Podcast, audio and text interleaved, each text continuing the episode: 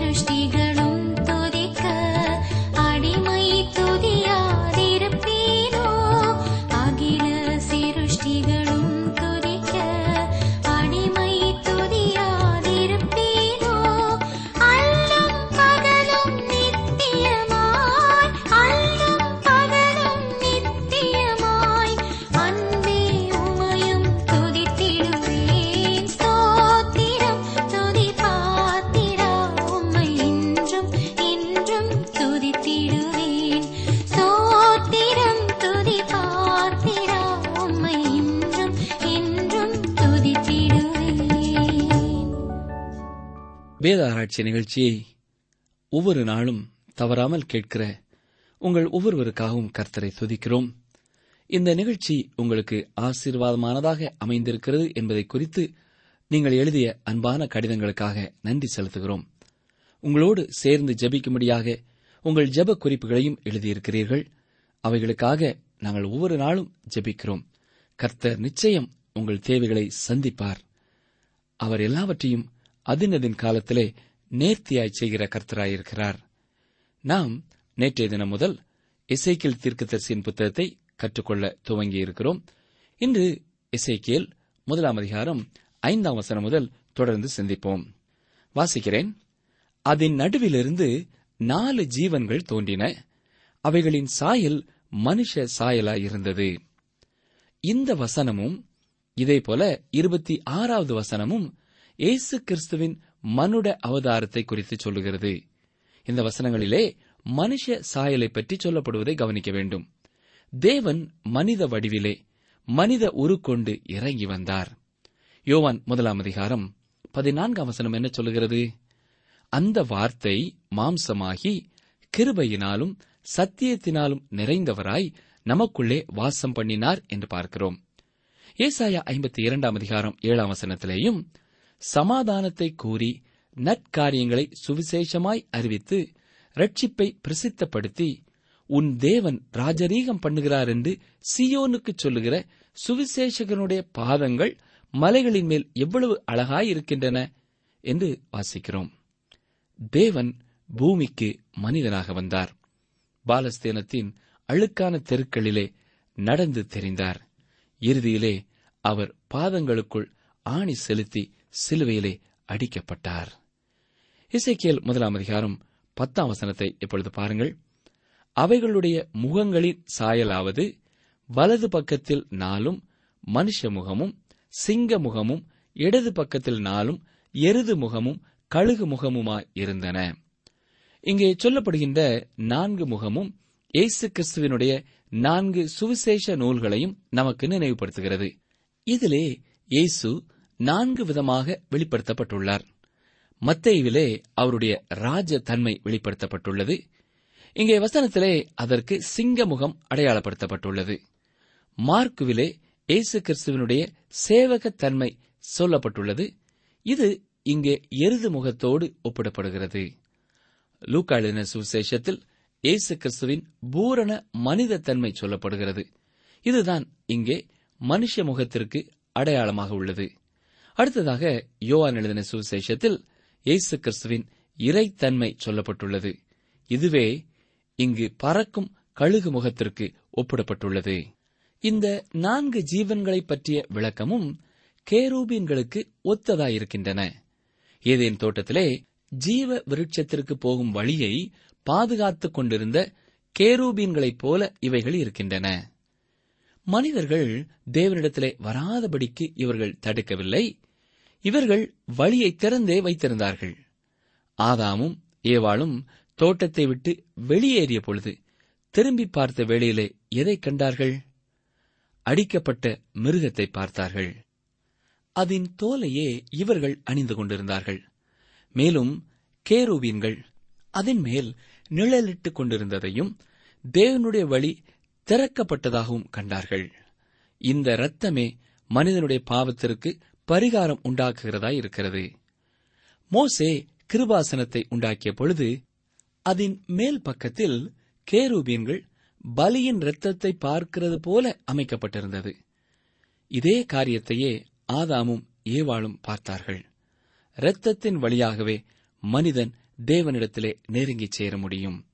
கர்த்தராய் இயேசு கிறிஸ்து யோவான் பதினான்காம் அதிகாரம் ஆறாம் வசனத்திலே இவ்வாறு சொல்லுகிறதை நாம் பார்க்கலாம். என்னாலே அல்லாமல் ஒருவனும் பிதாவினிடத்தில் வரான். ஆம் பிரியமானவர்களே இயேசு கிறிஸ்து சிலுவையிலே சிந்திய இரத்தத்தின் வழியாகத்தான் எனக்கும் உங்களுக்கும் இந்த உலகத்திலே இருக்கிற ஒவ்வொருவருக்கும் மீட்பு உண்டாகிறது. யார் யார் அதை விசுவாசித்து அவர் ரெண்டை வருகிறார்களோ அவர்கள் மீட்பை நிச்சயமாக பெற்றுக் கொள்கிறார்கள் இப்பொழுது இசைக்கியல் முதலாம் அதிகாரம் பன்னிரெண்டாம் வசனத்தை பாருங்கள். அவைகள் ஒவ்வொன்றும் தன் தன் திசைக்கு நேர்முகமாய் சென்றது. ஆவி போக வேண்டுமென்றிருந்த எவ்விடத்துக்கும் அவைகள் போயின. போகையில் அவைகள் திரும்பி பார்க்கவில்லை. தேவன் இந்த உலகத்திலே தன்னுடைய நோக்கத்தை நிறைவேற்றுவதற்காக செயல்பட்டுக் கொண்டிருக்கிறார். இதை அவர் கவன சிதறல் இல்லாமல் தயக்கம் இல்லாமல் செய்து கொண்டிருக்கிறார். அவர் அதை செய்யாதபடிக்கு எதுவுமே தடை செய்யவோ வழி விலகச் செய்யவோ முடியாது. இந்த காரியத்தை தான் இந்த வசனத்திலே நாம் பார்க்கிறோம். தொடர்ந்து இசைக்கல் முதலாம் அதிகாரம் பதிமூன்று பதினான்காம் வசனங்களை பாருங்கள். ஜீவன்களுடைய சாயல் எப்படி இருந்ததென்றால் அவைகள் எரிகிற அக்னி தழலின் தோற்றமும் தீவர்த்திகளின் தோற்றமுமாயிருந்தது அந்த அக்கினி ஜீவன்களுக்குள்ளே உலாவி பிரகாசமாயிருந்தது அக்கினியிலிருந்து மின்னல் புறப்பட்டது. அந்த ஜீவன்கள் மின்னலின் தோற்றம் போல ஓடித் திரிந்தன. தேவன் ஒளியாயிருக்கிறார் என்று வசனம் சொல்லுகிறது. இது தேவனுடைய மகிமையின் மிக பெரிய தரிசனமாகும். தேவனிடத்திலிருந்து வரும் தரிசனம் இது. இயேசு கிறிஸ்து யோவான் எட்டாம் அதிகாரம் பன்னிரெண்டாம் வசனத்தில் என்ன சொல்லுகிறார்? நான் உலகத்திற்கு ஒளியாயிருக்கிறேன். இது நமக்கு எதை வெளிப்படுத்துகிறது? தேவனுடைய நீதியையும் அவருடைய மகா பரிசுத்தையும் வெளிப்படுத்துகிறது. ஒன்றியோவான் முதலாம் அதிகாரம் ஏழாம் வசனத்திலையும் நாம் வாசிக்கிறது என்ன? அவர் ஒளியில் இருக்கிறது போல நாமும் ஒளியிலே நடந்தால் ஒருவரோடு ஒருவர் ஐக்கியப்பட்டிருப்போம். அவருடைய குமாரனாகிய இயேசு கிறிஸ்துவின் ரத்தம் சகல பாவங்களையும் நீக்கி நம்மை சுத்திகரிக்கும். அதாவது நாம் கிறிஸ்துவனுடைய ரத்தத்தால் மீட்கப்பட்டு அவருடைய நீதியினால் மூடப்படாவிட்டால் அவருடைய பரிசுத்தத்தால் சுட்டரிக்கப்பட்டு விடுவோம். இந்த தரிசனத்திலே தேவன் தன்னை முழுவதும் வெளிப்படுத்தி காட்டவில்லை. அவர் எப்படிப்பட்டவர் என்பதற்கு ஒரு வரைபடம் போலத்தான் இது அமைந்திருக்கிறது. தேவனை ஒருவனும் ஒரு காலம் கண்டதில்லை என்று சொல்லப்படுகிற சத்தியம் இன்றும் உண்மையாயிருக்கிறது பிரியமானவர்களே. மோசே தேவனிடம் உம்முடைய மகிமையை எனக்கு காண்பித்தருளும் என்று வேண்டிக் கொண்ட பொழுது தேவன் மோசேயை கண்மலையின் வெடிப்பிலே வைத்து தன் கரத்தால் அவனை மூடினார். ஆகவே மோசேயால் தேவனுடைய மகிமையை மாத்திரமே பார்க்க முடிந்தது தேவனை பார்க்க முடியவில்லை. கர்த்தர் அவனை பார்த்து நீ என் முகத்தை காண மாட்டாய் ஒரு மனுஷனும் என்னை கண்டு உயிரோடு இருக்கக்கூடாது என்று சொல்லுகிறதை யாத்ராமும் முப்பத்தி மூன்றாம் அதிகாரம் பதினெட்டாம் வசனம் முதல் இருபத்தி மூன்றாம் வசனம் வரை உள்ள பகுதியிலே பார்க்கிறோம். யாத்ராமும் இருபதாம் அதிகாரம் நான்காம் வசனத்திலே என்ன சொல்லப்பட்டிருக்கிறது? தேவனுக்கு ஒப்பானதொன்றை உருவாக்குவதில் மனிதன் தடை செய்யப்பட்டுள்ளான். அவர் எப்படிப்பட்டவராக இருக்கிறார் என்பதை நாம் அறியோம். இயேசு கிறிஸ்து மனித வடிவிலே வந்தபொழுதும் அவர் எப்படிப்பட்டவராக இருந்தார் என்பதை நாம் அறிந்ததில்லை. இருந்த போதிலும் மனிதனுக்கு இறைவனை பார்க்க வேண்டும் என்ற தணிக்க முடியாத ஆவல் உண்டு. இன்றும் எத்தனையோ மக்கள் இப்படிப்பட்ட ஒரு வாஞ்சியோடு காணப்படுகிறார்கள். மனிதன் உண்டாக்கிய ஒவ்வொரு இறை வழிபாட்டு முறையும் அதற்கு சாட்சியாக இருக்கிறது என்று சொல்லலாம். இந்த வழிபாட்டு முறைகள் எல்லாம் தவறானதுதான். ஆனால் மனிதன் இறைவனை காண விரும்புகிறான் என்பதை இது வெளிப்படுத்துகிறது. இருந்த போதிலும் தேவன் தன்னை முற்றிலுமாக மனிதனுக்கு வெளிப்படுத்த இன்னமும் முன் வரவில்லை. ஆண்டவராகிய இயேசு கிறிஸ்துவே பிதாவாகிய தேவனை நமக்கு வெளிப்படுத்தியிருக்கிறார். இசைக்கியல் முதலாம் அதிகாரம் பதினைந்து பதினாறாம் வசனங்களை பாருங்கள். நான் அந்த ஜீவன்களை பார்த்துக் கொண்டிருக்கையில் இதோ பூமியில் ஜீவன்கள் அண்டையிலே நாலு முகங்களை உடைய ஒரு சக்கரத்தை கண்டேன். சக்கரங்களின் ரூபமும் அவைகளின் வேலையும் படிக பச்சை வருணமாயிருந்தது. அவைகள் நாலுக்கும் ஒரேவித சாயல் இருந்தது. அவைகளின் ரூபமும் அவைகளின் வேலையும் சக்கரத்துக்குள் சக்கரம் இருக்குமா போல் இருந்தது. மீண்டும் நாம் இங்கே வலியுறுத்துவது என்னவென்றால் இது இன்றைய இயந்திர காலத்தையோ அல்லது சக்கரங்களின் கண்டுபிடிப்புகளையோ குறித்து சொல்லப்பட்ட தீர்க்க தரிசனம் அல்ல. ஆதி காலத்திலே மனிதன் மரத்தை வெட்டி அதை குடைந்த பொழுது அங்கே சக்கரம் இருப்பதை கண்டுபிடித்தான். இவ்வாறு இரண்டு சக்கரத்தை வைத்து கட்டையை அதன் மேலே வைத்து வண்டியை உருவாக்கினான். பின்னர் இந்த சக்கரம் முன்னேறி முன்னேறி இன்று நாம் காண்கிற கனரக வாகனங்களையும் இழுத்துச் செல்லும் அளவிற்கு தரம் உயர்ந்துவிட்டது இந்த ஒரு காரியத்தை நீங்கள் இந்த தரிசனத்திலே காண விரும்பினால் இது மிகவும் சாதாரணமான ஒரு காரியமாகும். அதன் தரத்தை கெடுக்கக்கூடியதாகும்.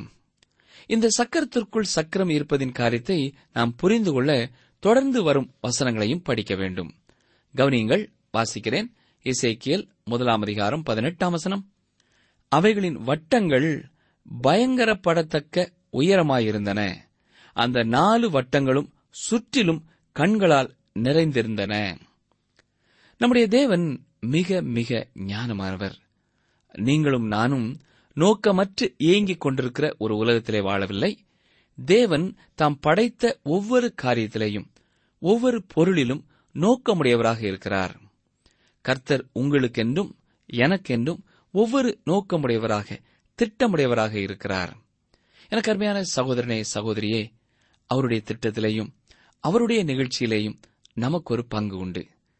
நாம் அவருடைய நோக்கத்தை நிறைவேற்றவே இந்த உலகத்திலே உயிரோடு இருக்கிறோம் என்பதை ஒரு காலம் மறந்து போகக்கூடாது. இல்லாவிட்டால் இத்தனை நாட்கள் நம்மை உயிரோடே வைத்திருக்க வேண்டிய அவசியமில்லை. தேவன் தம்முடைய நோக்கத்தை இந்த பூமியிலே மிகவும் ஞானமாக நிறைவேற்றிக் கொண்டே இருக்கிறார். இப்பொழுது இசைக்கியல் முதலாம் அதிகாரம் பத்தொன்பது இருபதாம் வசனங்களை பார்ப்போம். அந்த ஜீவன்கள் செல்லும்போது அந்த சக்கரங்கள் அவைகள் அருகே ஓடின. அந்த ஜீவன்கள் பூமியிலிருந்து எழும்பும்போது சக்கரங்களும் எழும்பின. ஆவி போக வேண்டும் என்றிருந்த எவ்விடத்துக்கும் அவைகள் போயின. அவ்விடத்துக்கு அவைகளின் ஆவியும் போக வேண்டும் என்றிருந்தது சக்கரங்களும் அவைகளின் அருகே எழும்பின. ஜீவனுடைய ஆவி சக்கரங்களில் இருந்தது. இந்த சக்கரங்கள் தேவனுடைய முடிவில்லா நடவடிக்கையை குறித்தும் தேவனுடைய சோர்வடையாத பலத்தை குறித்தும் சொல்லுகிறது என்பதை நாம் தெளிவாக காண முடியும். நம்முடைய தேவன் சர்வ வல்லமை உள்ள தேவன். இயேசு கிறிஸ்து மத்திய எழுதின சுவிசேஷம் இருபத்தி எட்டாம் அதிகாரம் பதினெட்டாம் வசனத்திலே என்ன சொல்லுகிறார்? கவனியுங்கள். மத்தேயு இருபத்தி எட்டு பதினெட்டு. வானத்திலும் பூமியிலும் சகல அதிகாரமும் எனக்கு கொடுக்கப்பட்டிருக்கிறது. தேவன் முன்னேறி போய்க் கொண்டிருக்கிறார். அவர் தன்னுடைய நோக்கத்தை நிறைவேற்றியே முடிப்பார். இங்கே இசைக்கியல் புஸ்தகத்திலே காணப்படுகிற இந்த நான்கு ஜீவன்களை குறித்தும் நாம் மீண்டும் வெளிப்படுத்தின விசேஷம் நான்காம் அதிகாரத்திலே வாசித்து பார்க்கிறோம். அவைகள் தேவனுடைய சிங்காசனத்தை சுற்றிலும் நின்று கொண்டிருக்கின்றன. அவர்கள் தேவனுடைய சிங்காசனத்தை காப்பதற்காக இரண்டு காரியங்களை செய்தார்கள்.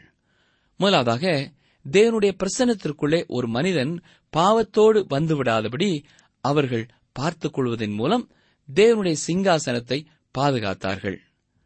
இரண்டாவதாக அந்த மனிதன் எவ்வாறு அங்கே சிங்காசன தண்டை வரவேண்டும் என்பதை அவர்கள் சுட்டிக்காட்டினார்கள். நாம் தேவனுடைய சிலுவையின் வழியிலேயே வீட்டிற்கு செல்ல வேண்டும். இந்த வழியைத் தவிர வேறு வழி சிங்காசன தண்டை வருவதற்கு இல்லை என்பதையே இங்கே நாம் அறிகிறோம். இப்படிப்பட்ட வழியைத்தான் கேரூபியன்கள் காண்பித்தார்கள். இருந்த பொழுதிலும் இசைக்கியல் கண்ட தரிசனம் உன்னதமானது என்று சொல்லலாம். அவர் இந்த கேருபீன்கள் உலகம் முழுவதிலும் செல்ல கண்டார். தேவனுடைய கிருபையானது இந்த சிறிய பூமிக்கும் அருளப்படுவதை இது குறிக்கிறது. அவருடைய கிருபை இன்றும் எனக்கும் உங்களுக்கும் போதுமானதாயிருக்கிறது. இயேசு கிறிஸ்து இந்த பூமியிலே மறித்ததாலே இந்த பூமி முழுவதும் கிருபாசனமாக மாறிப்போனது. தேவன் இந்த உலகத்தின் மேலே தம்முடைய கிருபையை விரித்தவராக இயேசு கிறிஸ்துவின் மூலமாக தன்னிடத்திலே வரும் எந்த ஒரு பாவியையும் ஏற்றுக்கொள்ள தயாராக இருக்கிறார். எனக்கு அருமையான சகோதரனே சகோதரியே உங்களுடைய வாழ்க்கையிலே நீங்கள் செய்த பாவங்களை உணர்ந்தவர்களாக எனக்கு ஒரு இரட்சகர் வேண்டும் எனக்கு ஒரு விடுதலை வீரர் வேண்டும் என்று வாஞ்சிப்பீர்கள் என்றால் இயேசு கிறிஸ்து மூலமாக தேவனிடத்திலே வாருங்கள். அவர் உங்களை எப்பொழுதும் ஏற்றுக்கொள்ள ஆயத்தமாயிருக்கிறார். நீங்கள் எப்படிப்பட்ட பாவத்தை செய்திருந்தாலும் சரி உங்களை நீங்களே வெறுக்கும் அளவிற்கு நீங்கள் பாவங்களை செய்திருந்தாலும் சரி இயேசு உங்களை நேசிக்கிறார். தேவன் உங்களை நேசிக்கிறார். இயேசுவின் மூலமாக தேவனண்டை நீங்கள் வரமாட்டீர்களா? இசைக்கியல் முதலாம் அதிகாரம் இருபத்தி ஆறு இருபத்தி ஏழாம் வசனங்களை நாம் சட்டை வாசிப்போம். அவைகளின் தலைகளுக்கு மேலுள்ள மண்டலத்தின் மீதில் நீல ரத்தினம் போல விளங்கும் ஒரு சிங்காசனத்தின் சாயலும் அந்த சிங்காசனத்தின் சாயலின் மேல் மனுஷ சாயலுக்கு ஒத்த ஒரு சாயலும் இருந்தது. அவருடைய இடுப்பாக காணப்பட்டது முதல் மேலெங்கும் உட்புறம் சுற்றிலும் அக்னிமயமான சொகுசாவின் நிறமாயிருக்க கண்டேன். அவருடைய இடுப்பாக காணப்பட்டது முதல் கீழெங்கும் அக்னிமயமாகவும் அதைச் சுற்றிலும் பிரகாசமாகவும் இருக்க கண்டேன். இங்கே நீல ரத்தினம் போல விளங்கும் ஒரு சிங்காசனத்தை பார்க்கிறோம். இது வைரத்தைப் போல மின்னுகிறதாக வானவில் போன்ற நிறமுடையதாக காணப்பட்டது. இதன் வெளிச்சம் கண்களை குருடாக்குவது போல காணப்பட்டது. இந்த சிங்காசனம் முழுவதும் வல்லமையால் நிறைந்திருந்தது. இது ரதத்தைப் போல நகர்ந்தது. இது பூமியை விட்டு நகர ஆரம்பிக்கவில்லை பூமியை நோக்கி வந்து கொண்டிருந்தது. கேரூபீன்கள் உலகின் மேல் காணப்பட்டது. அதிலே சிலுவை ஆட்டுக்குட்டி இரத்தத்தை காண முடிந்தது. அங்கே கிருபாசனம் இருந்தது. தேவனுடன் கிருபை இருக்கிறது. எனக்கு அருமையான சகோதரனை சகோதரியே வாருங்கள். பாவத்தால் நொந்து போயிருக்கின்ற ஆத்மாக்களே வாருங்கள். தேவனுடைய கிருபை இருக்கிறது.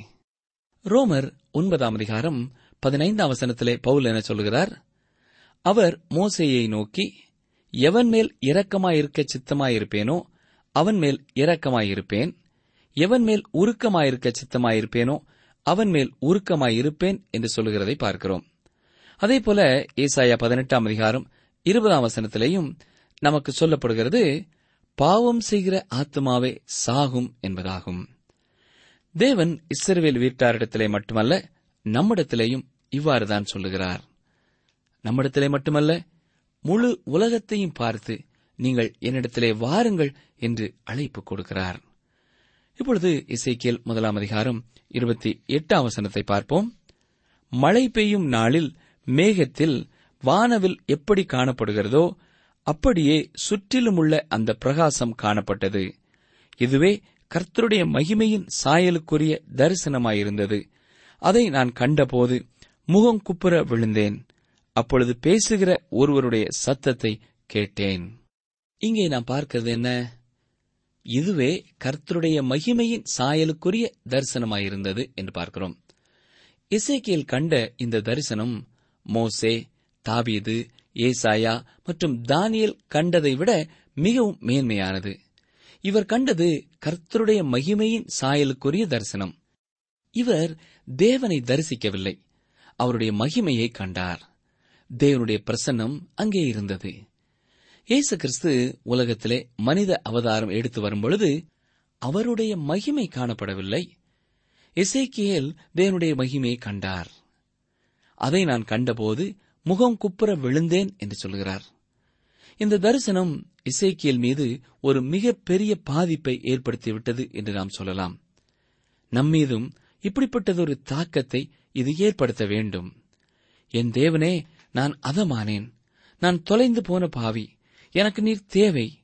நான் மனம் திரும்பி உம்மை ஏற்றுக்கொள்கிறேன் என்று நம்மை சொல்ல வைக்கும் நிலை ஏற்பட வேண்டும். தேவனுடைய பிரசனத்திலே மனிதர்கள் கடந்து வரும் பொழுது அவர்கள் முகம் குப்புற விழுகிறதை பார்க்கிறோம். பழைய ஏற்பாட்டிலேயும் சரி புதிய ஏற்பாட்டிலும் சரி இப்படிப்பட்ட சம்பவங்களை நாம் காணலாம். ஏசாயா வாழ்க்கையிலையும் என்ன நடந்தது?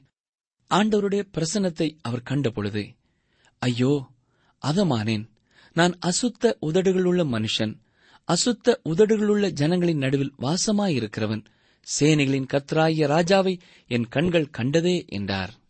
ஆம் தேவனுடைய பிரசனத்திலே இந்த மனிதர்கள் அப்படியே தரையிலே விழுந்தார்கள். தானியேலும் இவ்வாறே விழுந்தார். பத்மு தீவில் யோவானும் தேவ பிரசனத்திலே இவ்வாறே விழுந்தார். வெளிப்படுத்தின விசேஷம் முதலாம் அதிகாரம் பதினேழாம் வசனத்தில் என்ன சொல்லுகிறார்? நான் அவரை கண்டபோது செத்தவனைப் போல அவருடைய பாதத்தில் விழுந்தேன். பரிசுத்த தேவனை பற்றிய அருமையான சித்திரத்தை இங்கே பார்க்கிறோம். அவருடைய பிரசனத்திலே நானும் நீங்களும் ஒரே விதத்திலே இருக்கிறோம் என்பதை உணர வேண்டும். மட்டுமல்ல நாம் கண்மலை வெடிப்பிற்குள்ளே தேவனால் வைக்கப்பட்டிருக்கிறோம். ஒரு நாளிலே நாம் அவருடைய முகத்தை பார்ப்போம். அப்பொழுது அவர் எப்படிப்பட்டவராக இருப்பார் என்று இப்பொழுது நமக்கு தெரியாவிட்டாலும் நாம் அந்த நாளை எதிர்பார்த்து காத்திருப்போமாக. எனக்கு அருமையான சகோதரனே சகோதரியே ஆண்டுடைய வல்லமை அத்தனை பெரியது. அவருடைய பரிசுத்தம் அவ்வளவு பெரியது. அப்படிப்பட்ட தேவனிடத்திலே நெருங்கி சேர்வதற்கு இயேசு கிறிஸ்து மூலமாக மட்டுமே நாம் செல்ல முடியும். என்பதை மறந்து போகக்கூடாது. ஜெபம் செய்வோம். எங்களை நேசிக்கிற எங்கள் நல்ல கர்த்தாவே இசைக்கியல் கண்ட தரிசனத்திற்காக நாங்கள் உமக்கு ஸ்தோத்திரம் செலுத்துகிறோம்.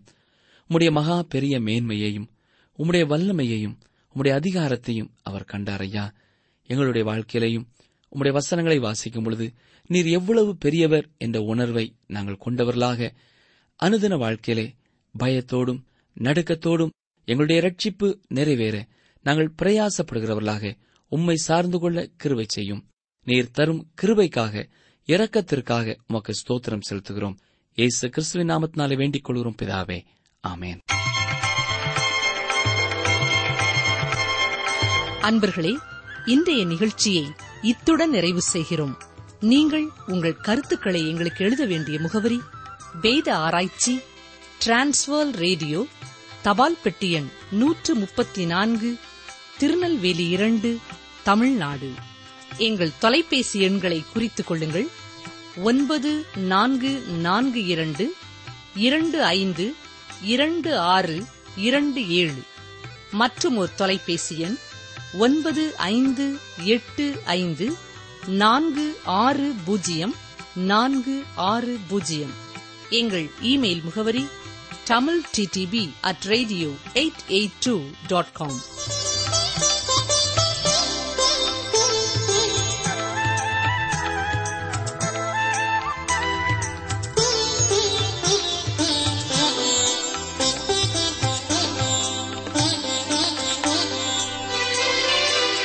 கேளுங்கள் அப்பொழுது உங்களுக்கு கொடுக்கப்படும். தேடுங்கள் அப்பொழுது கண்டடைவீர்கள். தட்டுங்கள் அப்பொழுது உங்களுக்கு திறக்கப்படும். மத்தையு ஏழு ஏழு. கேளுங்கள் அப்பொழுது உங்களுக்கு கொடுக்கப்படும். தேடுங்கள் அப்பொழுது கண்டடைவீர்கள். தட்டுங்கள் அப்பொழுது உங்களுக்கு திறக்கப்படும். மத்தையு ஏழு ஏழு.